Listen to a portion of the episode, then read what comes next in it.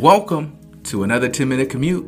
I am your host, Sherrod Schuler, and I'm so glad that you're listening again to this 10 minute segment of Behind the Grind called the 10 Minute Commute. Listen, today is Monday, and it is the celebration of Dr. Martin Luther King's uh, birthday.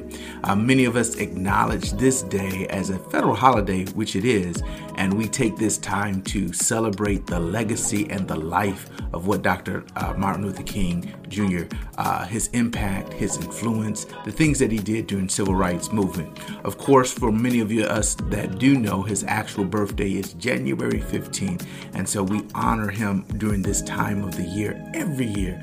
And of course, uh, we uh, reflect on the life, the things that he did, and it's it's mesmerizing every time that you look at what this individual did in the short lifespan that he had here on this earth, and what huge impact that still lasts to this day that we're able to talk about about. And so, with that being said, I mean, there are just so many things that uh, were accomplished during his day. Um, one of the things that stands out mostly about him and what he what he has done is beyond just the speech. You know, we we know of him. Many of, of the mask Americans know of him because of the speech "I Have a Dream." But when they really take the time to look at the life and the things that he did during his time and his lifetime, you, you'll find a man who was willing to put his life on the line, willing to sacrifice, willing to fight the cause with action and demonstration. It is a, a characteristic that many of us, uh, very few people can really do put their life on the line for a true cause. Many of us do a lot of talking, many of us do a lot of uh, uh, complaining concerning the system, but there's very few that are willing to put life and action in, in, in work in order, right, to make the change or to be the change that they want to see. And so Dr. King gave us a model of an individual who was willing to do what he uh, what needed to be done in order to get things accomplished. Now there were tactics that they used in their day that were very effective, but they always used tactics that were strategic for their day and their time. And I like that because those strategies, though they are impactful and they are good, they were perfect for the day and time in which they were in.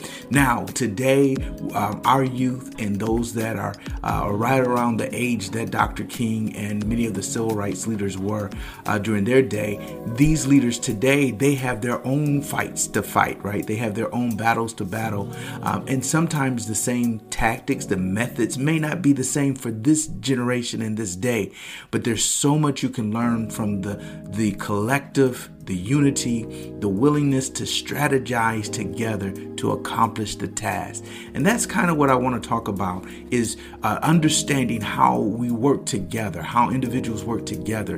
And Dr. King shared uh, that skill, that talent on how to work with people, work with individuals, uh, talk to individuals, so much so that he was a leader in many movements. When you think about the Montgomery bus boycott of the civil rights uh, protest, uh, that was one of the, the, the, starting points for Dr. King. He was a young uh, preacher, a young pastor, young assistant pastor at the time, right around 25, 26, when this time took place. When, when many of us know about that situation, which uh, Rosa Parks, you know, another civil rights leader, she was arrested and fined for refusing to yield her seat, her bus seat, to a white man. You know, that particular incident caused a boycott, and there had to be some type of uh, leader that could step up in that case. And this young pastor named Dr. Martin Luther King Jr. But Martin Luther King Jr. at that turn, time emerged as a prominent leader uh, for the American uh, for the African American civil rights movement during that moment. It was a moment, and so what we can learn from the situation is that there was a problem, there was a, a situation that took place, and Dr. King knew his purpose. He knew what he was here to do. He knew he was here to make change. There was a situation situation that calls for his gift, for his purpose to step up. And during that time, that is what moved him toward this direction to see what he could do to help and to see the injustices in society and, and, and step forward, right? To, to make sure that things could be corrected in whichever way he could. And I see that today that many of us, we see problems, we see issues, we see things going on. But the question is, what can we do to change it? What strategy? Strategies? What things can we put in place? And, and with that, it takes tact, it takes wisdom, it takes knowledge, it takes working with others and being able to effectively work with others in order to get things done. And Dr. King exhibit that particular factor. He was able to work with individuals, he was able to work and, and, and influence others to follow him. It wasn't it wasn't like we have today where individuals are just celebrities and they're known, but he was an individual at that time that was not a celebrity, but he was a person that was willing to step up and do what it took uh, to to make the change that needed to happen during that day. You know, he right again, like I said, many of us know about Dr. King. The masses know about him from the the, the speech "I Have a Dream." We know about that, but when you really analyze his life, you see a guy who gave his life over to purpose. Now, purpose sometimes does not always yield uh, in, in, in flashy cars and houses and lands and all of these great things that we see today. Sometimes purpose does result in, in a situation that unfortunately that happened that that eventually Dr. King lost his life probably sooner than what it should have been. But his life and the legacy that he left, it impacts so many people, so many individuals and so many different races and so many ethnic groups have been impacted by the life and the life that he lived. And so I really want to ram that point home that purpose is beyond just material things. Purpose is beyond what you can accomplish and what you can achieve for yourself. Purpose is about putting yourself out for others. Now, all of us may not uh, live in a life of purpose to the extent of Dr. King or any other the other civil rights leaders, and it may not be the movement that you're making or the impact that you're making may not be a civil rights movement, right? The impact that you may be making today and the purpose that you may be making today may just be uh, your business. It may just be your mission. It may just be uh, your nonprofit organization. I don't know what you have specifically been called to, but whatever you've been called to, do it with all your might. Do it with all your uh, with all your care.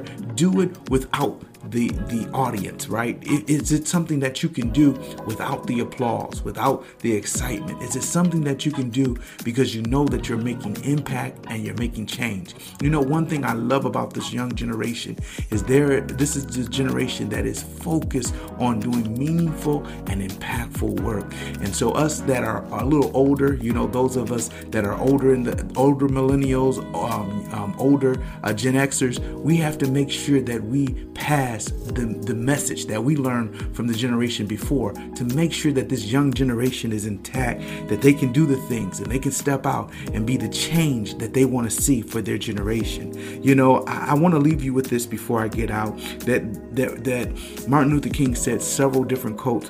One of the ones that I love is where he says, An injustice anywhere is a threat to justice everywhere. We are caught in an inescapable network of mutuality tied in the single garment of destiny. Whatever affects one directly affects all indirectly. These type of statements that Dr. King made were life-changing. They were words that changed individuals' life. I, I don't know about you, but I am I'm I'm so fortunate to to to have learned about his life. I'm so fortunate uh, to know the work that he did and that God actually left him as an inspiration to many of us. And so I hope today that you take the time this week, this day, uh, take the time to do something to, to reflect on those that were before you that did what they could uh, to get us into the position that we are into today. Now I know there's still some injustices in society. There's still some things taking place, but we have to acknowledge the work that was done by Dr. King, the legacy that he left. It is up to this day, this the individuals that live today to do the work that is necessary to be the change that we want to see in this day and time. So, with that being said, I just wanted to continue to uh, just shed light on the inspiration, uh, what we're doing to make change, and what you're doing to make change. I don't care what you're doing, whatever work you're doing at this moment, it is significant. Uh, your Heavenly Father sees the work that you're doing. I know you may not see the likes, you may not see all the other things, but know that if you're walking in your purpose and you're walking in your call and you're walking in the destiny that God has called you to do, your Heavenly Father does see and acknowledge that work. And that work will leave a change in your children's life, in your family's life, in your friends, your community. Continue to do the work. Until the next time, this is Sherrod, and this is Behind the Grind.